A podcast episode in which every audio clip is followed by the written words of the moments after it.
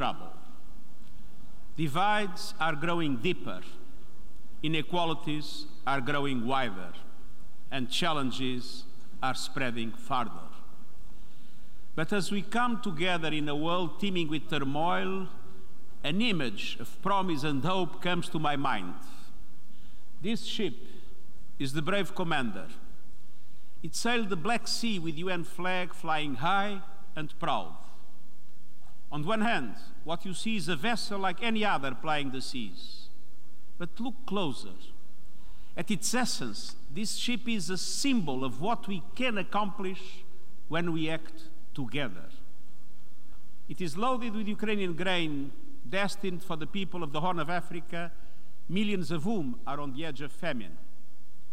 It navigated through a war zone, guided by the very parties to the conflict, as part of an unprecedented comprehensive initiative to get more food and fertilizer out of Ukraine and Russia, to bring desperately needed relief to those in need, to calm commodity markets, secure future harvests, and lower prices for consumers everywhere. Ukraine and the Russian Federation, with the support of Turkey, came together to make it happen, despite the enormous complexities, the naysayers, and even the hell of war. Some might call it a miracle on the sea. In truth, it is multilateral diplomacy in action. The Black Sea Grain Initiative has opened the pathway for the safe navigation of dozens of ships filled with much needed food supplies. But each ship is also carrying one of today's rarest commodities hope. Excellencies, we need hope, and more, we need action.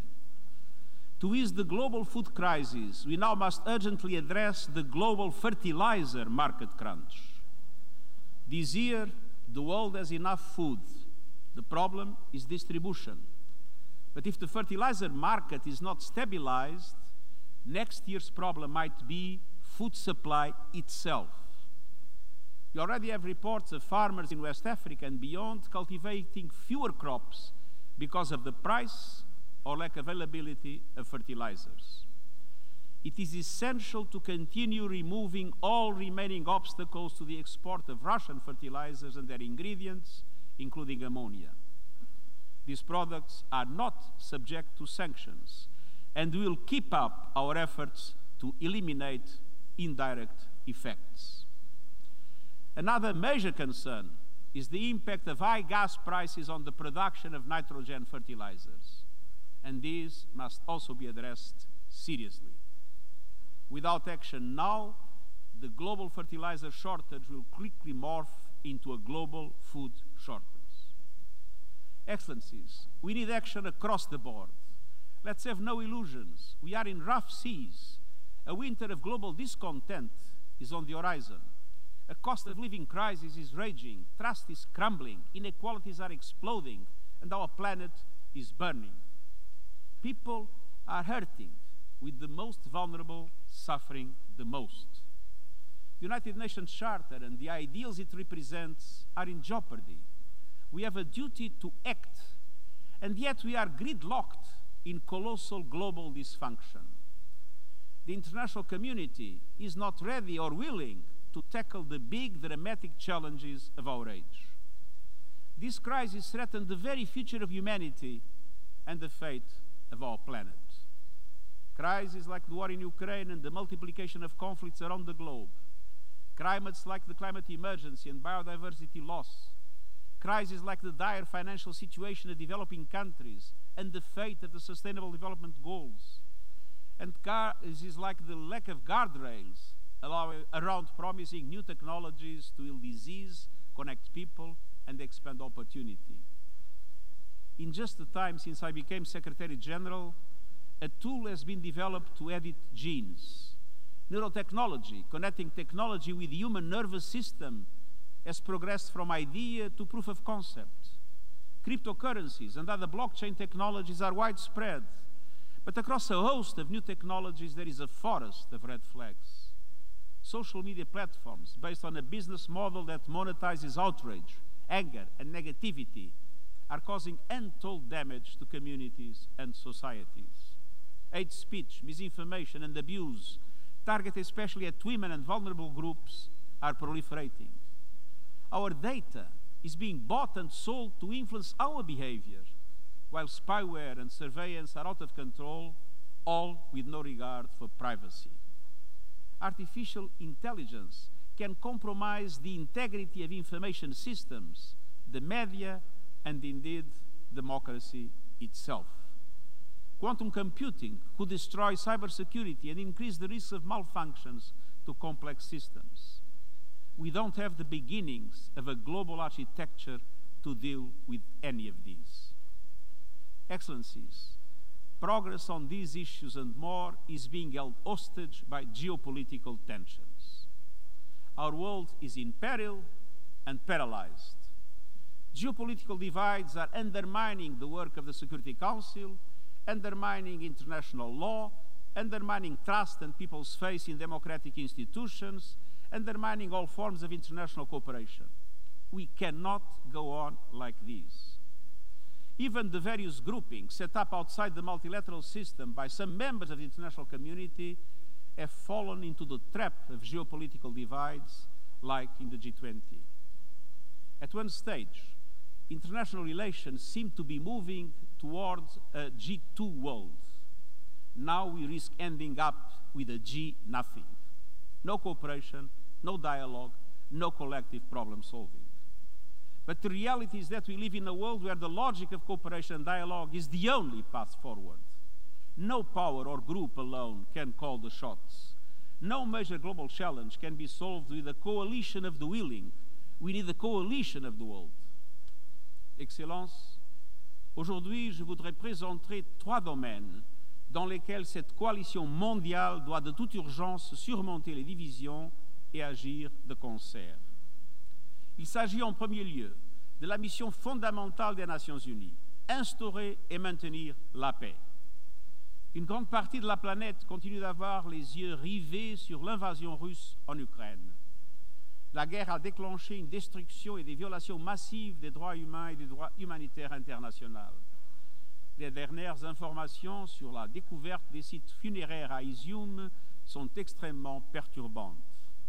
Des milliers de civils ont été tués, des millions de personnes ont été déplacées, des milliards d'individus dans le monde sont touchés.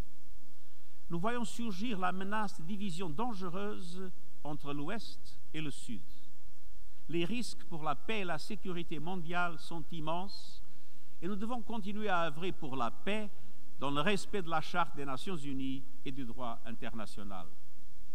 Dans le même temps, les conflits et les crises humanitaires se propagent souvent loin des projecteurs. Le déficit de financement de notre appel humanitaire mondial s'élève à 32 milliards de dollars, le plus important jamais enregistré. Hélas, on ne compte plus les crises. En Afghanistan, l'économie est en ruine, plus de la moitié de la population est en proie à des niveaux de faim extrêmes, tandis que les droits humains, et en particulier les droits des femmes et des filles, sont bafoués. En République démocratique du Congo, les groupes armés de l'Est terrorisent les civils et attissent les tensions régionales. Dans la Corne de l'Afrique, une sécheresse sans précédent menace la vie et les moyens de subsistance de 22 millions de personnes. En Éthiopie, les combats ont repris, soulignant l'urgence pour les partis de cesser les hostilités et de revenir à la table des négociations sous l'égide de l'Union africaine. Haïti, les gangs détruisent les fondements mêmes de la société. En Libye, les divisions continuent de mettre le pays en péril. En Irak, les tensions actuelles compromettent la stabilité et en Israël et en Palestine, les cycles de violence sous l'occupation se poursuivent et les perspectives de paix fondées sur une solution à deux États ne cessent de s'éloigner. Au Myanmar, l'effroyable situation humanitaire et des droits humains ainsi que les conditions de sécurité s'aggravent de jour en jour. Au Sahel, l'insécurité et les activités terroristes atteignent des niveaux alarmants, tandis que les besoins humanitaires ne cessent de croître. En Syrie, la violence et les difficultés règnent toujours et la liste est encore longue. Pendant ce temps, les menaces de recours aux armes nucléaires et les risques pesant sur la sécurité des centrales nucléaires ne font qu'ajouter à l'instabilité planétaire. Les partis à la conférence d'examen du traité sur la non-prolifération des armes nucléaires n'ont pas réussi à trouver de consensus et l'accord sur le nucléaire avec l'Iran semble encore lointain. Il, il y a toutefois quelques lueurs d'espoir. Au Yémen, la trêve nationale est fragile, mais elle tient toujours. En Colombie, le processus de paix prend racine. Et partout, nous avons besoin d'une action bien plus concertée, ancrée dans le respect du droit international et la protection des droits humains. Dans un monde qui se déchire, nous devons créer des mécanismes de dialogue et de médiation pour apaiser les divisions. Et c'est pourquoi j'ai esquissé les éléments d'un nouvel agenda pour la paix dans le rapport sur notre programme commun. Nous sommes résolus à tirer le meilleur, de tous les outils diplomatiques, de règlements pacifiques et différents qui s'offrent à nous, comme le prévoit la Charte des Nations Unies. Négociation, enquête, médiation, conciliation, arbitrage e règlement judiciaire. Excelencias, el liderazgo y la participación de las mujeres debe estar en primer plano. Y también debemos priorizar la prevención y la consolidación de la paz. Eso significa reforzar la previsión estratégica, anticiparse a los focos de violencia que pueden instalar y hacer frente a las nuevas amenazas que suponen la ciberguerra y las armas autónomas letales. Significa asimismo ampliar el papel de los grupos regionales, reforzar el mantenimiento de la paz, intensificar el desarme y la no proliferación, prevenir y combatir el terrorismo y garantizar la rendición de cuentas. Y significa reconocer que los derechos humanos son piedras de toque de la prevención. Mi llamamiento a la acción en materia de derechos humanos destaca la centralidad de los derechos humanos así como la de los refugiados y el derecho humanitario. En todo lo que hacemos, debemos reconocer que los derechos humanos son el camino para resolver tensiones, poner fin a los conflictos y forjar una paz duradera. Excellencies, there is another battle we must end our suicidal war against nature. The climate crisis is the defining issue of our time and it must be the first priority of every government and multilateral organization. And yet, climate, climate is action is being put on the back burner, despite overwhelming public support around the world. Global greenhouse gas emissions need to be slashed by 45% by 2030 to have any hope of reaching net zero emissions by 2050 and yet emissions are going up at record levels on course to a 14% increase this decade. We have a rendezvous with climate disaster. I recently saw it with my own eyes in Pakistan, where one third of the country is submerged by a monsoon on steroids. We see it everywhere. Planet Earth is a victim of scorched earth policies. The past year has brought us Europe's worst heat wave since the Middle Ages. Mega drought in China, the United States, and beyond. Famine stalking the Horn of Africa. One million species at risk of extinction. No region is untouched. And we ain't seen nothing yet. The hottest summers of today may be the coolest summers of tomorrow. Once in a lifetime climate shocks may soon become once a year events and with every climate disaster, we know that women and girls are the most affected. The climate crisis is a case study in moral and economic injustice. The G20 emits 80% of all greenhouse gas emissions. But the poorest and most vulnerable, those who contributed least to this crisis, are bearing its most brutal impacts. Meanwhile, the fossil fuel industry is feasting on hundreds of billions of dollars in subsidies and windfall profits while households' budgets shrink and our planet burns. Excellencies, let's tell it like it is. Our world is addicted to fossil fuels, and it's time for an intervention. We need to hold fossil fuel companies and their enablers to account. And that includes the banks, private equity, asset managers, and other financial institutions that continue to invest and underwrite carbon pollution. It includes the massive public relations machine raking in billions to shield the fossil fuel industry from scrutiny. Just as they did for the tobacco industry decades before, lobbyists and spin doctors have spewed harmful misinformation.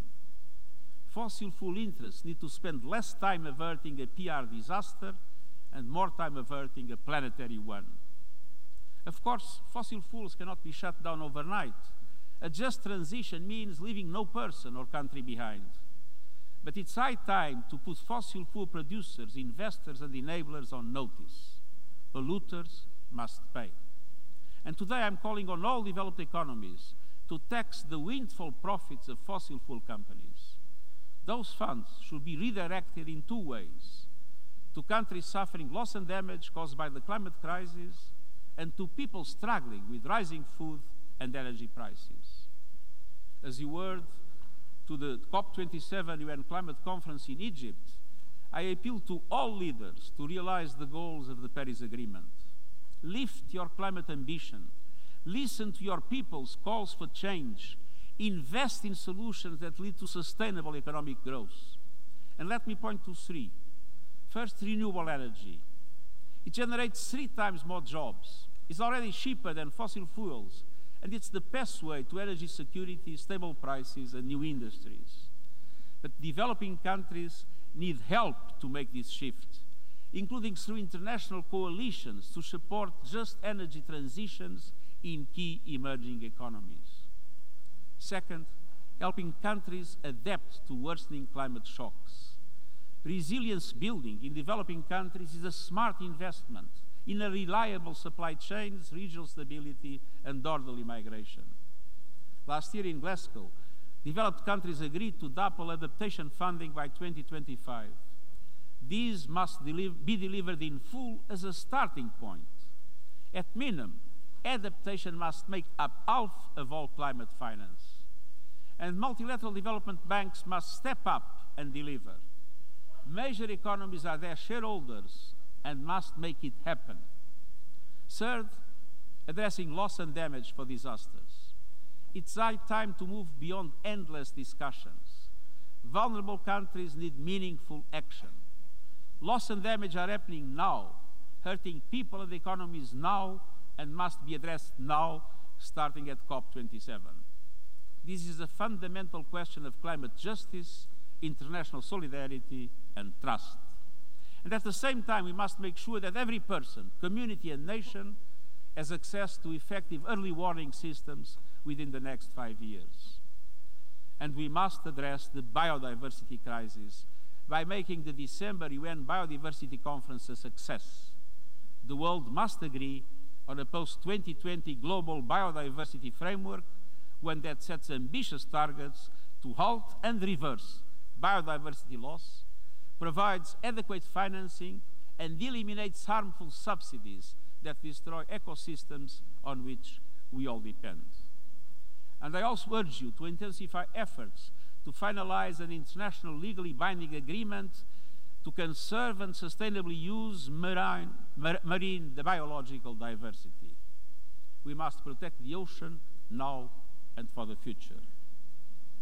Excellencies, the climate crisis is coming on top of other heavy weather. A once-in-a-generation global cost of living crisis is unfolding, turbocharged by the war in Ukraine. Some 94 countries, home to 1.6 billion people, many in Africa, face a perfect storm. Economic and social fallout from the pandemic, soaring food and energy prices, crushing debt burdens, spiraling inflation, and the lack of access to finance. These cascading crises are feeding on each other, compounding inequalities, creating devastating hardship, delaying the energy transition, and threatening global financial meltdown. Social unrest is inevitable, with conflict not far behind. And it doesn't have to be this way. A world without extreme poverty, want, or hunger is not an impossible dream. It is within reach. This is the world envisaged by the 2030 Agenda and the Sustainable Development Goals. But it is not the world we seem to have chosen. Because of our collective decisions, sustainable development everywhere is at risk. The SDGs are issuing an SOS. Even the most fundamental goals on poverty, hunger, and education are going into reverse. More people are poor, more people are hungry, more people are being denied health care and education. Gender equality is going backwards, and women's lives are getting worse from poverty to choices around sexual and reproductive health to their personal security. Excellencies, developing countries are getting hit from all sides, and we need concerted action. Today, I'm calling for the launch of an SDG stimulus led by the G20 to massively boost sustainable development for developing countries. The upcoming G20 summit in Bali is the place to start.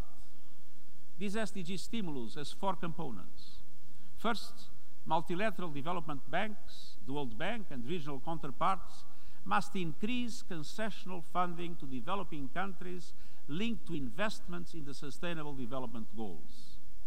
And the banks themselves need more finance immediately. And then they need to lift their borrowing conditions and increase their appetite for risk so the funds reach all countries in need.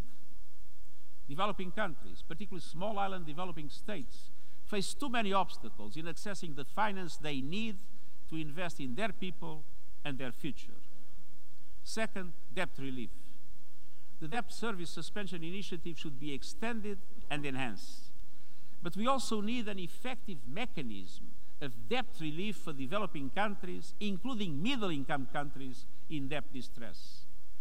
Creditors should consider debt reduction mechanisms such as debt climate adaptation swaps.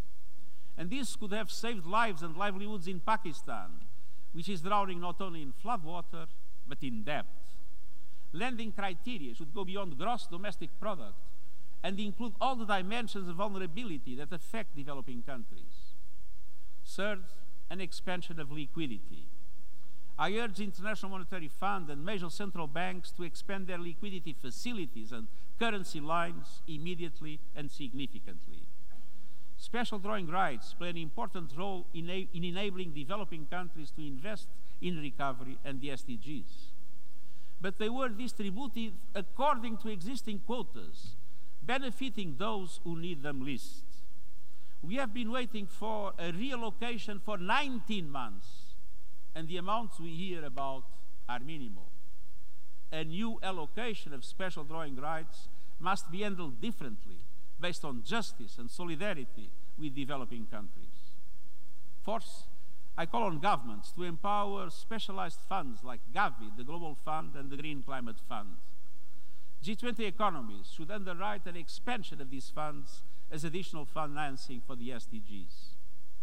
Excellencies, let me be clear. The SDG stimulus I'm proposing is essential, but it is only an interim measure. Today's global financial system was created by rich countries to serve their interests many decades ago. It expands and entrenches inequalities. It requires deep structural reform. And my report on our common agenda proposes a new global deal to rebalance power and resources between developed and developing countries. African countries in particular are underrepresented in global institutions.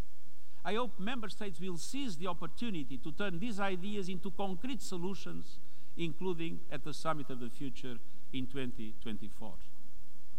Excellencies, the divergence between developed and developing countries, between North and South, between the privileged and the rest, is becoming more dangerous by the day. It is at the root of geopolitical tensions and lack of trust that poison every area of global cooperation from vaccines to sanctions to trade. But by acting as one, we can nurture fragile shoots of hope. The hope found in climate and peace activists around the world calling out for change and demanding better of their leaders. The hope found in young people working every day for a better, more peaceful future. The hope found in women and girls leading and fighting for those still being denied their basic human rights. The Hope found throughout civil society seeking ways to build more just and equal communities and countries. And the Hope found in science and academia racing to stay ahead of deadly diseases and then the COVID 19 pandemic. The Hope found in humanitarian heroes rushing to deliver life saving aid around the world. The United Nations stands with them all. We know lofty ideals must be made real in people's lives, so let's develop common solutions to common problems, grounded in goodwill, trust, and the rights shared by every human being. Let's work as one, a coalition of the world, as United Nations. Thank you.